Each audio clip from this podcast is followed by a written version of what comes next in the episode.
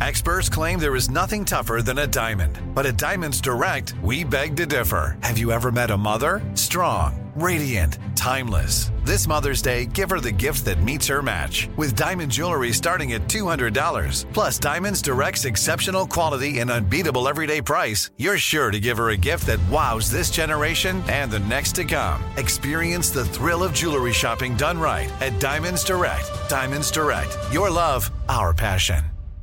What's up? This your boy Lil Duval, and check out my podcast, Conversations with Unc, on the Black Effect Podcast Network. Each and every Tuesday, Conversations with Unc podcast feature casuals and in-depth talk about ebbs and flows of life and the pursuit of happiness. Unlike my work on stage, I tap into a more serious and sensitive side to give life advice and simply offer words of encouragement, yet remind folks to never forget to laugh. Every Tuesday, listen to Conversations with Unc, hosted by Lil Duval on the Black Effect Podcast Network, iHeartRadio app, or wherever you get your podcasts.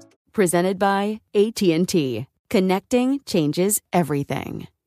This is your moment, your time to shine, your comeback. You're ready for the next step in your career and you want an education employers respect. So you're not just going back to school, you're coming back with Purdue Global. Backed by Purdue University, one of the nation's most respected public universities, Purdue Global is built for people who bring their life experience into the online classroom. Purdue Global, Purdue's online university for working adults. Start your comeback today at purdueglobal.edu. Guess what, Will? What's that, Mango? So this is embarrassing to admit, but I had no idea there was a giant exhibition in 1876 celebrating America's centennial. I mean, I, would heard of the 1876 World's Fair, but I didn't realize it was also called the Philadelphia Centennial Exposition. And from the little I've read about it, it sounds amazing. It, it does take a big man to admit that you had not heard of that, but but what do you mean? Like, what was so amazing about it? Well, first of all, the attendance was staggering. Like 10 million people showed up, and that was one fifth of the U.S. population at the time. Oh, wow, I had no idea. Yeah, and, and there were tons of incredible things on display. So like the arm and torch for the future Statue of Liberty was there. It was just out sitting on a lawn. the, the first automatic dishwasher was there on display, along with like sewing machines and typewriters, a mechanical pencil for people to gawk at. There was also this newfangled thing called Heinz ketchup. You may have heard of it. Wow, that's impressive. Yeah, people could test it by dunking pieces of sausage in it, but The two things that got the most hype, the telephone, as demonstrated by Alexander Graham Bell, which people were in total awe of. I mean, this is a lot of amazing stuff in one place. All right. And so, mm-hmm. so what was the other thing? The banana. Oh, of course, the banana. yeah, so according to this amazing book, Banana by Dan Koeppel, the fruit was unveiled as this healthy and cheap alternative to the apple. Before then, bananas were the status symbol, almost like caviar. But all of a sudden they were being marketed to everyone. Actually, let, let me read you a quote from one of the admirers there. To my young and impressionable mind, this was the most romantic of all the innumerable things I had seen at any of the vast buildings. It was the tangible, living, and expressive symbol of the far distant and mysterious tropics. And to be clear, we're, we're talking about a banana here, right? so that that was from uh, Frederick Upham Adams. He was the inventor who'd go on to streamline the locomotive. And of all those incredible inventions, it was the banana that captivated him, and also the rest of America. But why are bananas so cheap when they come from so far away? And how did the fruit get so popular? And is the banana actually going extinct? That's what today's episode is all about. Why don't we dive in?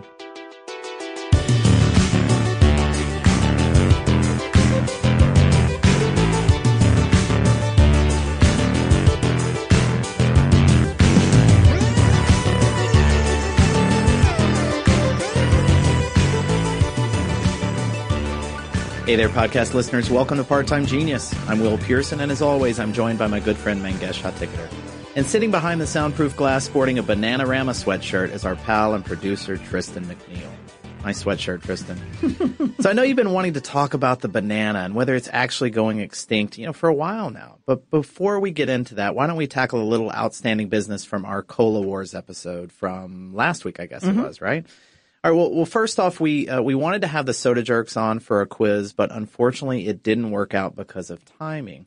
So we wanted to let you know about these guys. The Soda Jerks have a wonderful soda review site and they, you know, taste and review all sorts of sodas from crazy delicious kinds to one that tastes like ranch dressing. yeah, that uh that ranch soda review is so great. But when we realized we couldn't have them on, they told us, "Make sure you talk about Crystal Pepsi and how Tab tried to sabotage it."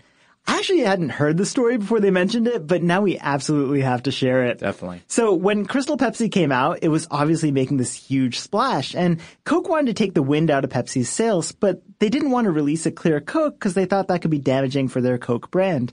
Yeah, that's right. So instead they did something super devious. Coke took the brand from their stable they knew wasn't popular, which was Tab, and they released a clear version to compete with Pepsi. Did you even remember Clear Tab? I can't say that I did. And, and they didn't put that much effort to it. And I'm not sure how much they worked on the formula, but they didn't even put the product in a clear bottle to show that it was clear. They just put tab clear on the can and let customers assume that it was clear. Right. And as the soda jerks pointed out, this was totally genius, like evil genius. Yeah. And, you know, and because tab was a diet drink, people just assumed Crystal Pepsi was diet too. And it turned off a large percentage of the market. And years later, Coke insiders admitted that the effort was to kamikaze the brand. I mean, that's their wording. They said that's what the plan was all along. And basically they knew their Crystal Tab would fail, but they hoped it would take down Crystal Pepsi with it, and it did. yeah, it's a funny bit of history from the Cola Wars that we totally would have missed. And uh, you can find the Soda Jerks at thesodajerks.net. And for those of you who wrote in with brands we should have mentioned, from Irn-Bru to Doc Brown's Celery, we promise we'll give them a taste and sneak those into future soda episodes down the line. All right, so I guess we got to get back to banana here. So Mango, I I know this is on air, but I've got to say I was watching you in the office this week, and I saw you pick up a banana, look around, and then you quickly flipped it around and peeled it. but you you weirdly looked so embarrassed doing it. It was kind of like you were doing something sneaky that you weren't supposed to be doing. I know because eating a banana backwards feels so wrong. So for those of you who don't know, and I'm guessing that's most of you, a few years ago I changed the way I peeled my bananas.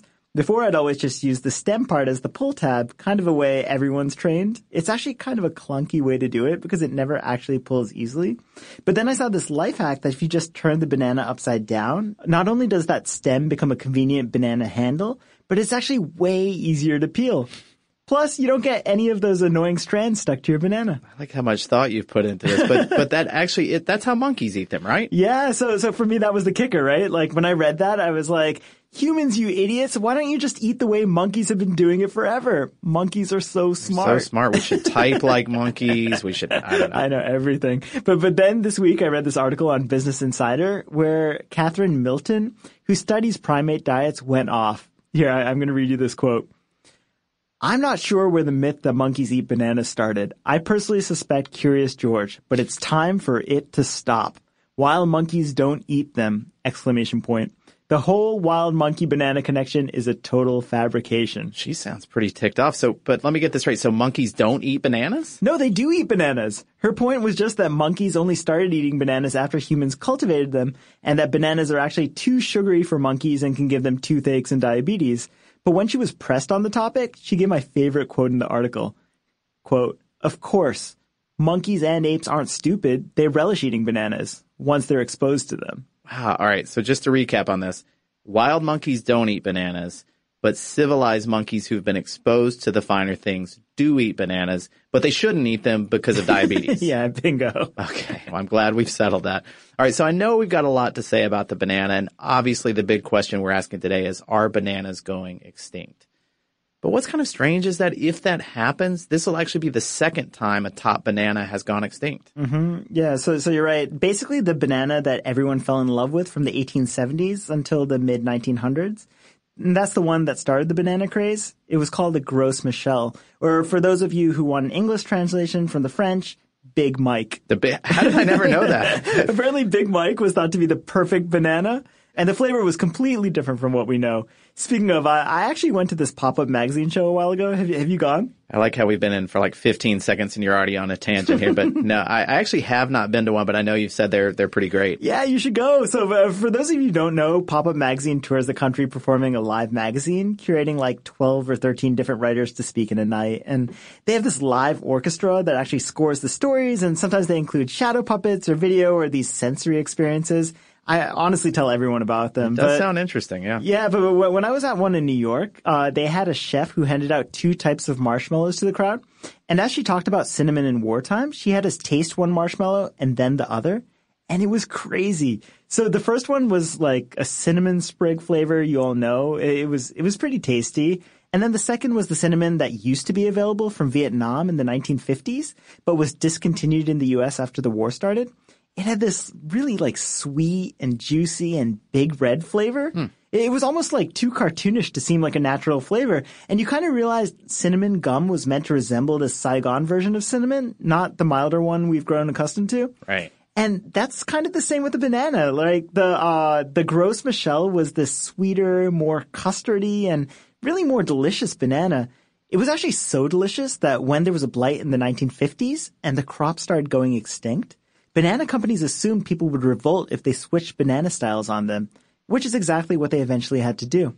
Well, and to be clear, Big Mike was just one of over, I don't know, like a thousand banana species in the world, right? Mm-hmm. But but but a number of them have seeds so hard they'd actually like break your teeth if you bit into them. So some are more like plantains and less sweet. Some are totally inedible. But the Gros Michel banana was considered like the perfect banana. It didn't often have seeds. It didn't bruise easily, so you could just pile them on a boat without boxes. Its flavor was never off like the bananas you get in the stores today. It grew year round and it was hardy and resistant to most things, at least until this mysterious Panama disease started wiping it out. In something like a decade, it basically took out all the Gros Michels with it. Wow. All right. And so just, just to tie this up here, the, the Cavendish, which was the inferior banana, both in taste and how it bruised, that was picked as the replacement partially because it looked like the Big Mike, but also because it was resistant to this Panama disease. Is that right? Mm-hmm. Well, you know, I, I was looking up styles of bananas because reading about the Big Mike made me curious what other flavors you can get from a banana. And here are a few of the ones I really want to try. You know, I love lists of like strange fruit. So what's in your top three? All right, I'm just going to read off my list here. So, uh, so first, uh, the one that I really want to try is called the apple banana. It's actually so sweet it's sometimes called the candy apple banana. it's slightly pinkish and more juicy than a regular banana, and also sweet. And it doesn't really ever brown, and you can find this in Hawaii. It's so funny. Like you can say all these words like juicy and candy apple and I actually can't imagine how good it is, but what I know is I really want to try one. I know. so what, what else you got? All right, there's something called the ice cream banana. Speaking of ones that we should try, it almost sounds like I'm just making these up. I know. This one is real. Also called the blue java banana. It's this strong plant that's hardy enough to survive monsoons, but it's also got a vanilla flavor to it. And the flesh is kind of pudding-like, which I hmm. can't decide if that sounds delicious or gross, but, but uh, in fact, a lot of people actually eat this with a spoon. Yeah, so, so I, I think I've seen monkeys eat those with a spoon, but not wild monkeys. Definitely not wild monkeys. well, a lot of people call it the tastiest banana. And then there's also the red banana, which is short and sticky and also really sweet. And, and I don't know, you get lost in all these banana descriptions that I almost want a banana kind of sort of walk me through each of these things.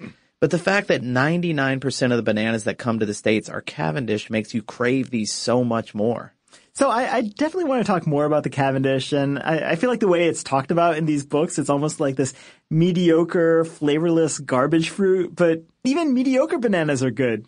Well, and Americans certainly do love them. I, I was reading this New York Times article on the secret life of the city banana. So there are 20 million bananas distributed around New York City every week. Every single week. That's 80 million a month and 720 million bananas a year. You like I did the math on that? So quick. And that's just in New York City. That's crazy. But as much as America loves bananas, apparently India loves them even more. So according to a 2015 article in The Hindu, the country produces 30% of the world's bananas, but basically exports none of it. Like their entire economies in Central and South America built exclusively on banana exports, and India turns down all of that money. Hmm. They only send out 1% of their bananas and they hoard the rest for themselves. And unlike in the US, you can find tons of varieties of bananas there. But that isn't the tangent I wanted to take you on. I wanted to tell you about the weirdest fact I learned this week, and that's that the forbidden fruit in the Bible might actually be a banana.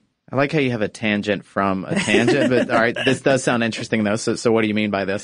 So Koeppel lays out this amazing argument that the banana might actually be what Eve took a bite out of. And he's got all sorts of evidence for it. So you start with the fact that the banana is, well, you know, this pretty suggestive looking fruit. And you can see why it might be thought of as racy or forbidden. And as you and I have both read before, the Bible never actually like specifically mentions what the fruit is, but it is described in the Quran. And there Koeppel says it's talked about as a tree whose, quote, fruits piled one above another in long extended shade, whose season is not limited and whose supply will not be cut off. And you know, as any New Englander will tell you, there's a very clear apple season. But that description, as Koeppel points out, really describes the bunches upon bunches of bananas growing multi-generationally and in continuous rings on the plant. And then he backs this up with talk of climate. So basically when scientists looked at the description for the Garden of Eden and this idea of a place that's bound by four rivers, they were already thinking that two of the rivers were the Tigris and the Euphrates, but then they found evidence of two rivers that used to exist near them. And that land wasn't hospitable to apples. It's prime banana growing territory. Huh, that's pretty wild. And, and so are there other people who also believe this? Yeah, apparently there were a number of scholars who believed this, including uh, Carl Linnaeus. You know, he's that taxonomist. Mm-hmm. In, in, fact, the scientific name he gave bananas was uh, Musa paradisiaca, or, or wise fruit of paradise. And uh, Koeppel has one other bit of evidence. Apparently, bananas used to be mistaken for figs before they were well known. Maybe because they had seeds and were stickier, but uh, but Alexander the Great, when he tried a banana in India, reportedly thought it was a fig. And in Hebrew translations, Koeppel points out that the fruit's often translated as the fig of Eve. Huh. Plus, fig leaves make like a lot more sense as something that uh, they could use to cover up their body when you realize they're banana leaves, something people actually used to use to cover up their bodies in history. Right, right. Well, you know, the, the description of the banana as phallic comes up a lot. And I actually read that in Victorian times, bananas were cut up and sold in foil. And that was because the idea of buying or eating a banana whole would offend these, you know, delicate Victorian sensibilities, which was kind of funny to read about. But, you know, what's so funny about this whole forbidden fruit thing is that the banana is basically a sexless plant. I mean, bananas are all clones of one another, grown from clippings and not seeds. It's how all Cavendish tastes so uniform, but also why all those Big Mikes died off. I mean, they all have the exact same vulnerability. But beyond that, for all this talk about the male anatomy, the fruit of the banana that we eat it's actually the female part of the banana's anatomy. That's crazy. And I, I, mean, the banana is all contradictions. How so? So I, I, was actually thinking about this earlier, but like almost everything good you say about it has an opposite. So like the plant has devastated countries and economies. You think about banana republics or whatever, but it's also kept nations in Africa fed and out of wars. It's considered the perfect packaged fruit because it's portable and transports so well without getting the fruit itself dirty. But the peels were also easy to litter, and once upon a time they were considered the bane of society. It's sold for super cheap in the US, and it's almost considered the simple fruit of the people. But to get it here, tons of people are exploited, and, and also all these fancy technologies from the cold chain to railroads to radio systems, they all had to be innovated. Yeah, and there, there's a ton to cover there, and, and I definitely want to start by how the banana got to the U.S. But quickly, before we do, why don't we take a break?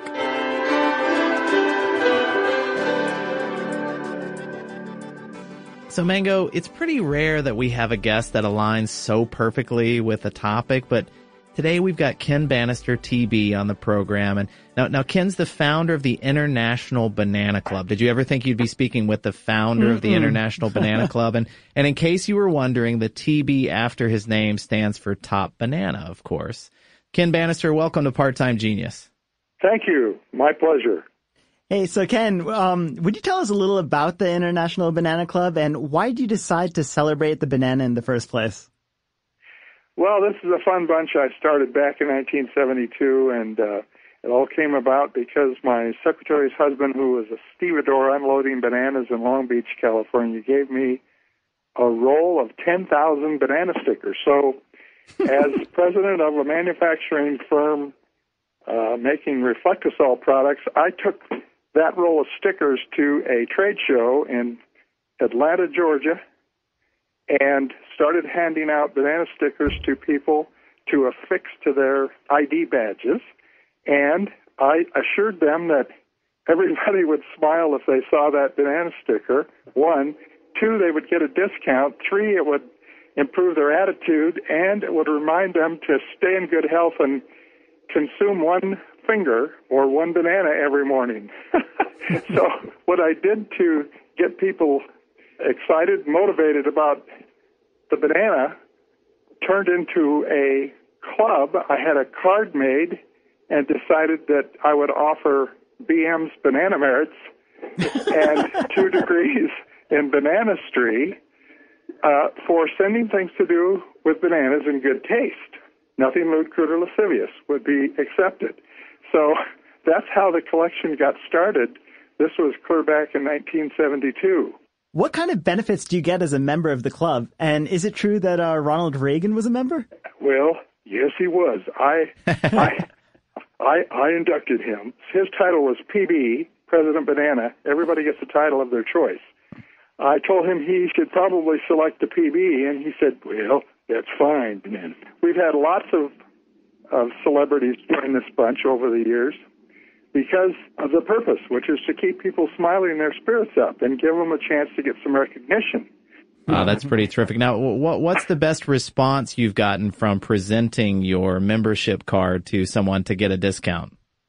Well, uh, the best response in, for me has been uh, getting out of about six different speeding tickets by the California Highway Patrol. uh, no, I'm not kidding you. We get upgrades in hotels by simply showing the membership card and saying, "Well, we we usually get an upgrade at no charge." But I held it up in, in the window as, as the police officer walked up and said, "Driver's license and insurance proof." And I said, "Oh, officer," with a smile on my face, very enthusiastically, "No tickets, please, Banana Club." I've had several dozen members report success in getting discounts at restaurants, special favors at hotels, and uh, you name it. If you ask, you know, if you're not afraid to ask, you'll you'll get something if you're pleasant about it. I love how all of these benefits have nothing to do with like getting more bananas. It's just that, that these are pre- even better than that though. It's pretty great. Now you, you were on the, uh, you were on the Tonight Show a few years back and, and on the show you were showing some alternate uses for bananas. So can you tell us a little bit about that? yes. Every morning I have one finger, one banana. That's the term for one banana. And, uh, then I take the peel and I rub it across my teeth, and it will, it, you know, if you do this on a regular basis, it'll help whiten your teeth. Then, uh, if I have any kind of a bite uh, from an insect, I will rub the inside of the peel on that uh, bite. It also uh, serves as, believe it or not, a treatment for your hair, your shoes. Your, you can shine your shoes with the inside of the peel. That's great. And I take I take those banana peels in the morning and I plant those peels at the uh, roots of the rose bushes. What's that do? Well, that's it serves. It's like fertilizer. You can't waste anything these days, you know. and you know they all come in the shape of a smile. Those bright yellow, elongated, edible fingers. They they're just. Uh, I have I've been eating one hand a week for over, well, gosh, I'm 78 years old so I think I started eating bananas when I was about five or six. But isn't it funny that that banana roll of banana stickers got us started, and we've got an international club with over 55,000 card carrying members around the world. Wow, that's pretty great. And I must answer a hundred or more emails every day trying to keep people's spirits up, especially when things go wrong, like this morning. And we have to keep smiling. We have to keep our spirits up. We have to be positive, and we have to support the team. And that's what the Banana Club's all about. So uh, I did want to talk just for a second about the International Banana Museum. Uh, it's actually yes. in the Guinness Book of World Records for most items yes. devoted to any one fruit. And uh, when I was online, I saw some really funny things. I, I saw um, this portrait of a of a bride uh, yeah. who was holding a, a, bouquet of bananas. I, I saw the, the, banana putter that, that you've handed out to various celebrities like Bob Hope and stuff over the years. But what what is your favorite thing in the International Banana Museum? Well, it was and still is and will always be the petrified banana that uh, a gal, when I was giving a lecture back in Wisconsin, raised her hand and said, Ken, Bananister, I've got something for you. I've got a petrified banana that I found in my closet. It had been in her closet, I guess, a year or so. and she, I said, well, if you send that to me, I'll give you a hundred banana merits and a degree in bananistry, a master's degree. And she did, and I had it on the wall of the museum for almost 25 years. And it's in the shape of a smile, but it's certainly an old gummer smile. dark dark brown and hard as a rock. Wow. and mounted on a, in a frame. it's really something to see what people send. And of course, if somebody sends something that's off color, I send it right back with demerits. Oh, we'll have to uh, we'll have to come check out the museum sometime. But for all of our listeners, you can visit or join the International Banana Club online at internationalbananaclub.com. But Ken Bannister, Top Banana, thank you so much for joining us on Part Time Genius. You betcha. My pleasure. Keep smiling.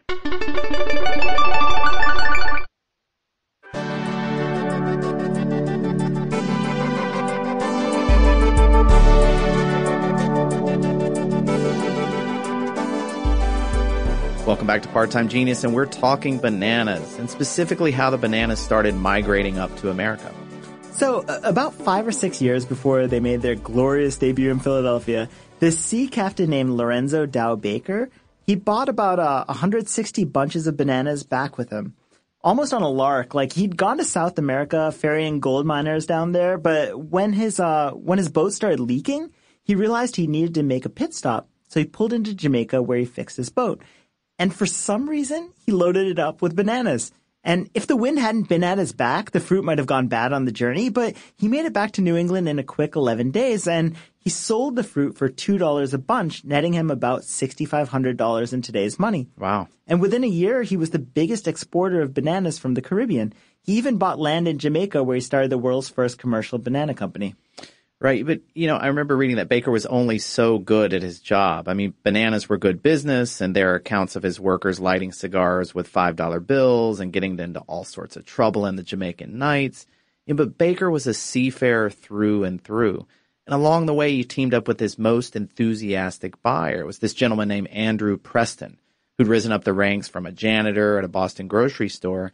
And when he first saw the bananas at the port, he immediately scooped them up to wholesale. And before long, the two had taken on investors and started Boston Fruit, which three or four names later would be called Chiquita.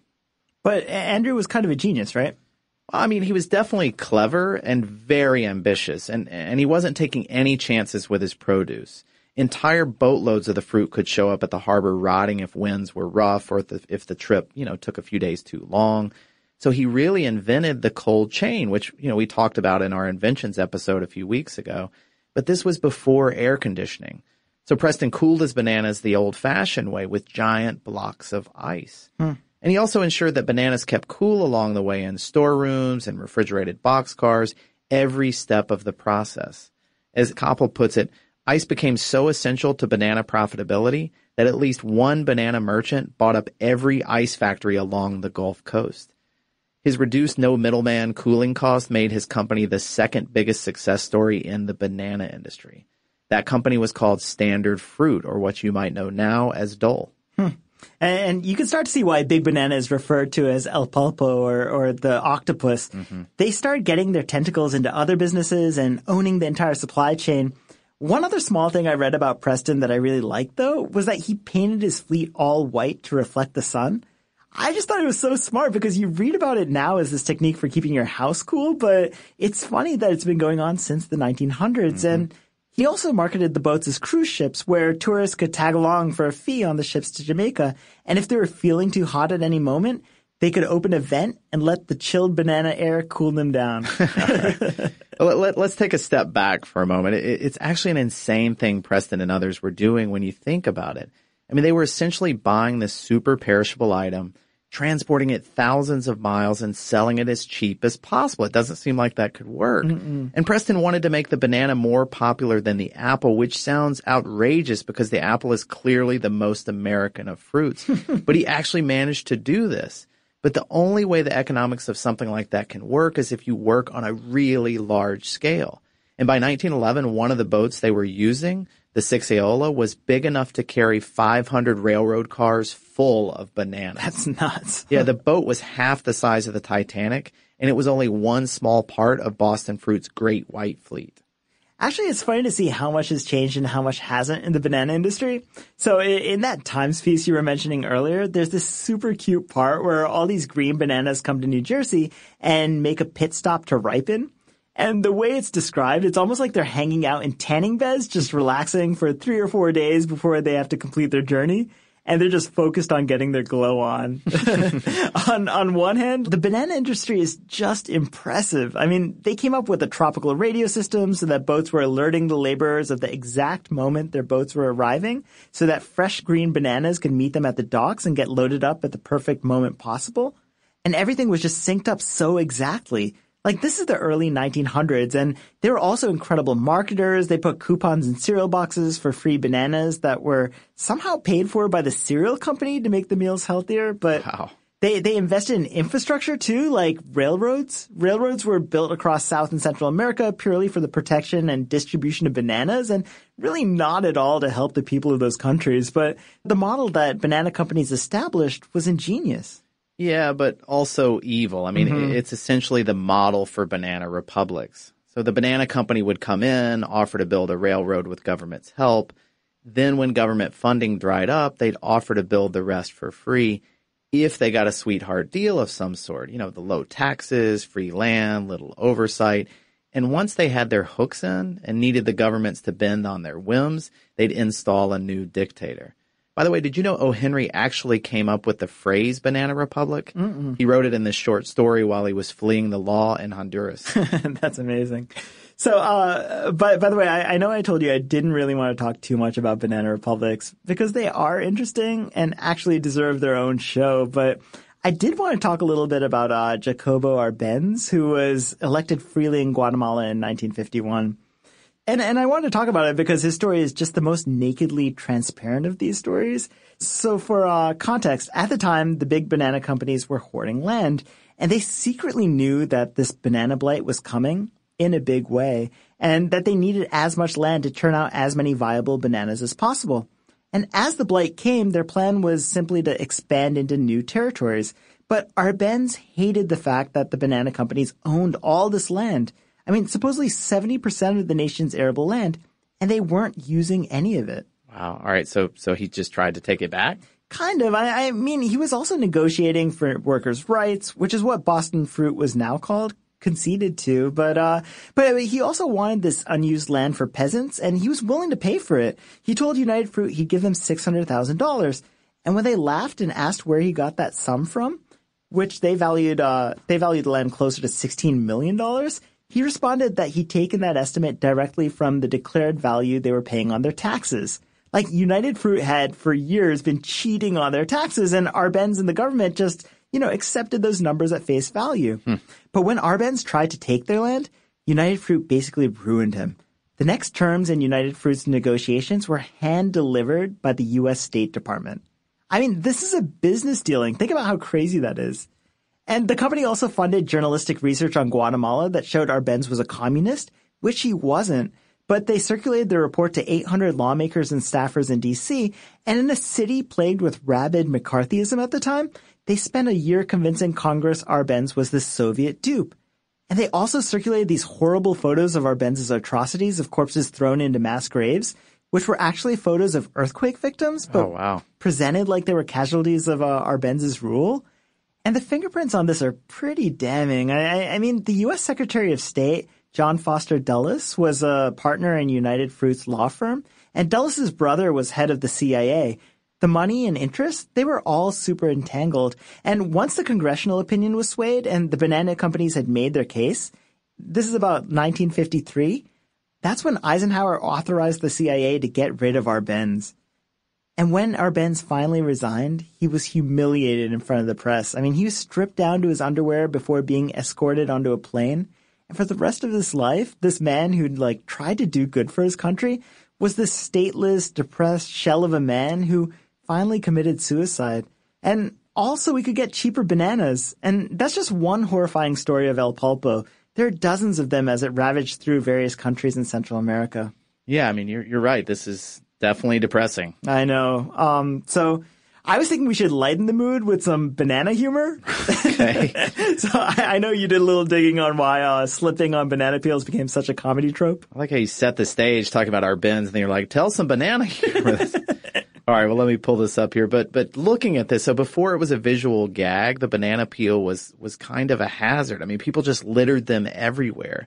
In Virginia Scott Jenkins' incredible book, it was called Bananas in American History. She talks about how kids at Sunday school were warned that a stray peel could lead to an innocent person getting injured and how that injury could leave them in the poorhouse for life. Wow. so Boy Scouts were told picking up a stray peel was a good act for the day. One scam artist, according to the New York Times, was arrested after she claimed she'd fallen 17 different times on various banana peels, all in a span of like four years or something. But as the streets became cleaner, it, it found its way to vaudeville. And according to the AV Club, Sliding Billy Watson was the originator. Now, don't confuse Sliding Billy Watson with Billy Beef Trust Watson, who was a competing comedian at the time. So I also like what you were talking about, uh, Charlie Chaplin.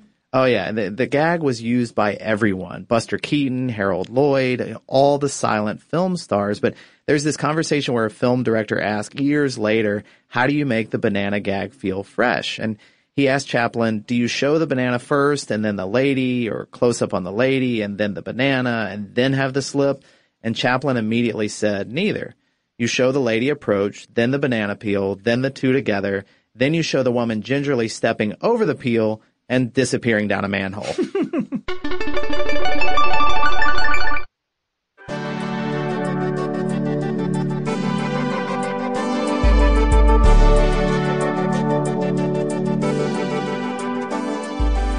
I know the companies doubted whether they could switch out the Big Mike and still have people buying bananas, but they pulled off an incredible transition. Yeah, that's true. We eat more bananas now than we ever did in the Gros Michel days, but part of it is just that banana companies are excellent marketers. I, I, mean, any group that could so underhandedly like pull off those coups must also have an incredible handle on traditional marketing.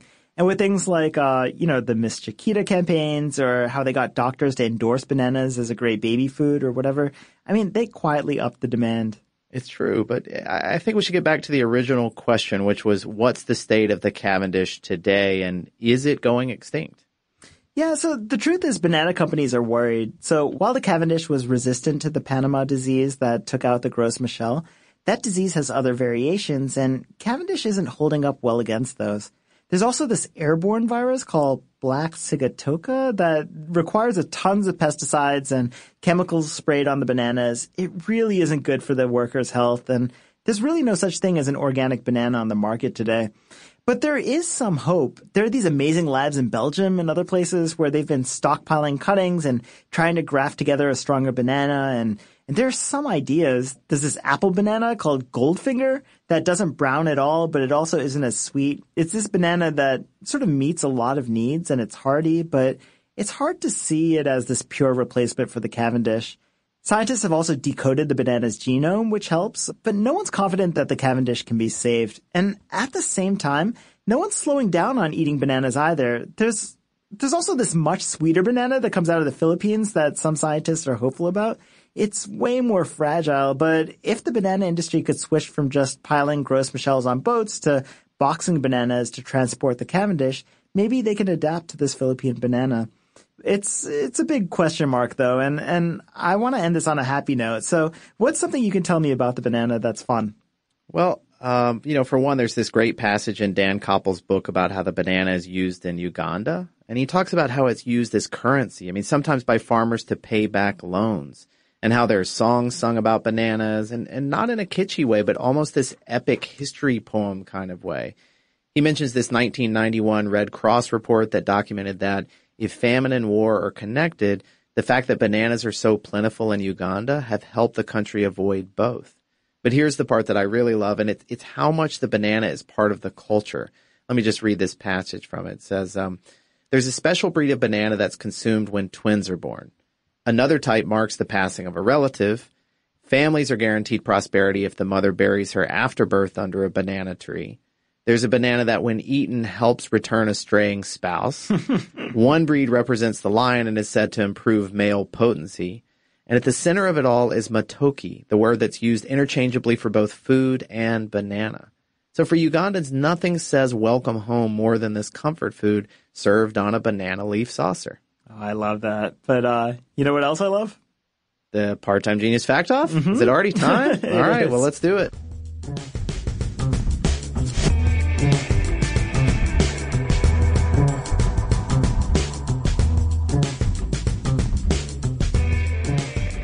Do you know that uh, bananas will glow bright blue under a black light? They light up like phosphorescent jellyfish. I mean, except they're bananas. But the weird part is green bananas don't glow. Only the yellow ones do. So I know you said Indians love their bananas, but per person, Uganda has them beat. The country grows 11 million tons of fruit, which bears out to 500 pounds per person annually. I mean, this is according to Dan Koeppel's research, and he says that in remote villages where there's little else to eat, it can be up to 970 pounds per person. Whoa, that's insane. So here's a quick one. Uh, did you know that the strands in a banana are called the phloem or phloem? I'm clearly not good at pronouncing things. No, you're really not. All right, here's something fun for people who love comics. The first Miss Chiquita was drawn by Dik Browne, who also created Hagar the Horrible cartoon. And when the character was revamped, it was done by Oscar Grillo, who drew the Pink Panther. Here's a gross one. In uh, in Bombay, a first time thief stole a gold chain, and as he was chased and cornered by police, he swallowed it. And to get it out of his system, they force fed him 48 bananas. Good God. I'm not sure why they knew 48 was the right number, but apparently it worked. It is my favorite number, but I don't think I'm going to eat that many bananas. But all right, this is kind of amazing. And, and it comes from Pittsburgh, which is also the supposed home of the banana split. But you know how ethylene is used to ripen bananas, right? Sure. Well, it's also combustible. And according to the New York Times, a mishap with the gas caused the Pittsburgh Banana Company building to explode and rain bananas down on the city. oh man. So I, I don't love explosions, but I do love that you said Pittsburgh Banana Company building. and I also love the idea of just like plucking bananas from the heavens. So I'm going to give it to you. But before we go, I, I, just want to give a special thanks to Nolan Brown who helped with the research this week. Yeah. And we should also give a shout out to Dan Koeppel's book, Banana, the Fate of the Fruit That Changed the World. And, and before we go, what episodes? We've got a couple of great episodes coming up. At the mm-hmm. end of mm-hmm. this week, we've got one that we've been working on on super fans, right? Yeah. I'm, I'm hoping we can cover a lot about the Fanilows. yeah. Those are Barry Manilow fans. Uh-huh. Yeah. As well as Harry Potter, big football fans, all kinds of fun stuff there. And then we've got another very different one coming up uh, next week on how big is the U.S. military and how is the money spent there. So that should mm-hmm. be a mm-hmm. really interesting. It's going to be awesome as well. But we love hearing from so many of you. Don't forget you can reach out to us part-time genius at howstuffworks.com or on our 24-7 fact hotline 1-844-PT-GENIUS. We've heard from so many of you telling your friends about the show. Please keep doing that. And if you get a chance, feel free to uh, write us a review on Apple Podcasts. But thanks so much for listening.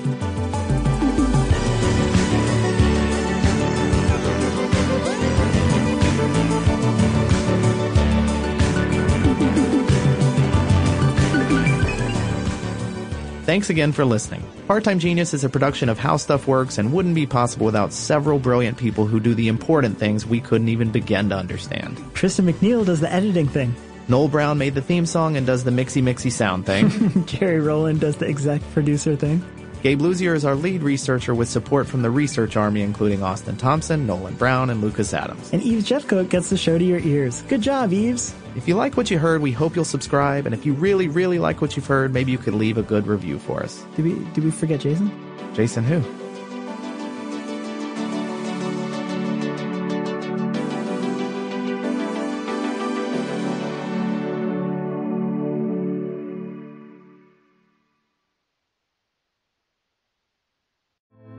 Hey, girlfriends, it's me, Carole Fisher, back with another season of the global number one podcast, The Girlfriends.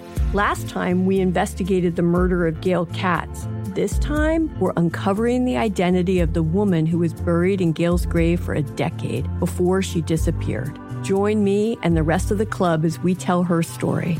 Listen to season two of The Girlfriends, Our Lost Sister on the iHeartRadio app, Apple Podcasts, or wherever you get your podcasts. I'm Tamika D. Mallory. And it's your boy, Mysonne, the General. And we are your hosts of TMI. And catch us every Wednesday on the Black Effect Network, breaking down social and civil rights issues, pop culture, and politics in hopes of pushing our culture forward to make the world a better place for generations to come. Listen to TMI on the Black Effect Podcast Network, iHeartRadio app, Apple Podcasts, or wherever you get your podcasts. That's right. The Black Effect presents Family Therapy, and I'm your host, Elliott Connie.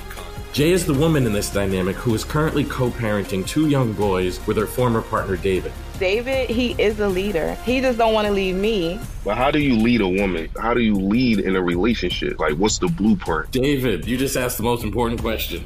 Listen to Family Therapy on the Black Effect Podcast Network, iHeartRadio app, Apple Podcasts, or wherever you get your podcasts.